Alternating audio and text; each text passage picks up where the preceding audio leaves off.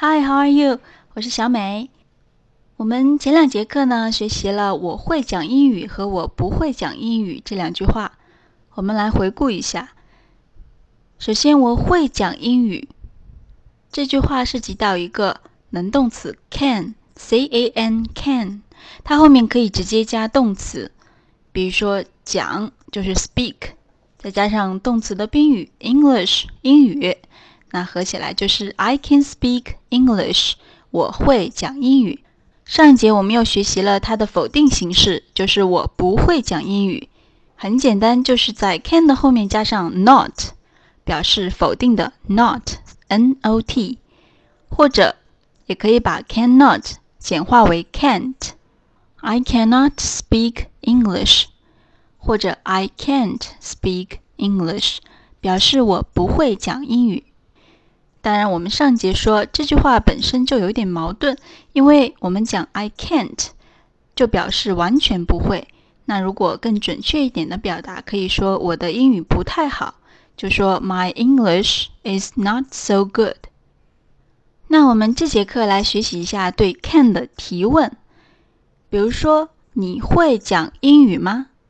这句话和我们之前学的 I can speak English 这个句型是有关联的，只要把 can 和 I 位置换一下，把 I 换成 you， 也就是 Can you speak English？ 那就是你会讲英语吗？ Can you speak English？ Can you speak English？ 这个句型在我们生活中是非常常见的。比如说，嗯，看到一个座位，你要坐下去，要问旁边的人说我可以坐在这里吗？或者说你要借一本书，就要问人家说我可以借这本书看一下吗？等等。当然我们现在学的动词不够多，现在只是跟大家讲一下这个句型是非常常用的。那我们学习了你会讲英语吗？ Can you speak English？ 我们把 English 再换成另外一种语言来造一个句子。比如说你会讲中文吗？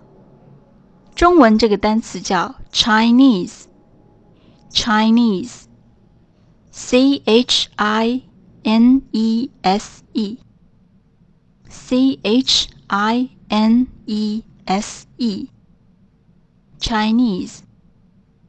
Can you speak Chinese？ Can you speak Chinese？好，我们学习了对 can 的提问。我们再来看一下对这句话的回答方式。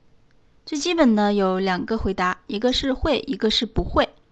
那按照我们中文的思维呢，那可能就说 can 和 can't， 对吧？但是呢 can 这个词是不能单独用的，要跟在主语的后面， I can 或者是 I can't。 而且呢，在回答的时候最好首先加上一个肯定或者否定，也就是我们前面学的 yes 和 no。 Yes, I can. No, I can't。 另外，当你说否定的这个答案的时候呢，也可以说 Sorry, I'm sorry, I can't. Sorry, I can't. 不好意思，我不会。听起来呢，就比较礼貌一点。那我们来回顾一下。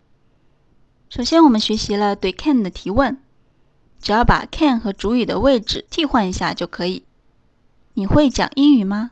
Can you speak English？ 你会讲中文吗？ Can you speak Chinese？